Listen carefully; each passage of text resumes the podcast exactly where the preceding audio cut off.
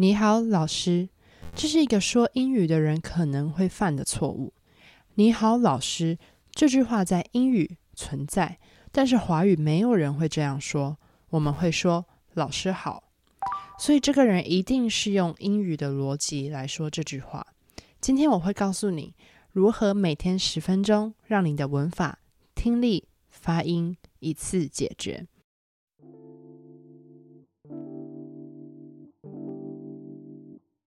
我知道我的观众都有很强的学习动机，不然你也不会在 YouTube 或 Spotify 找到我的节目。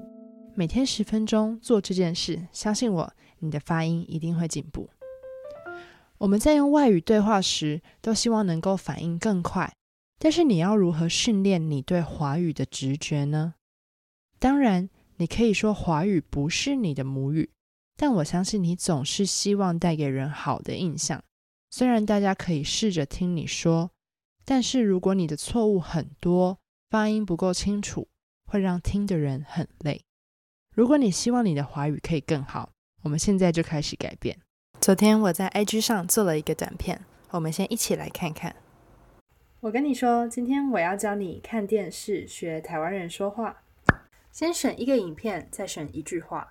我跟你说，很多人一听到就模仿。不要这样做。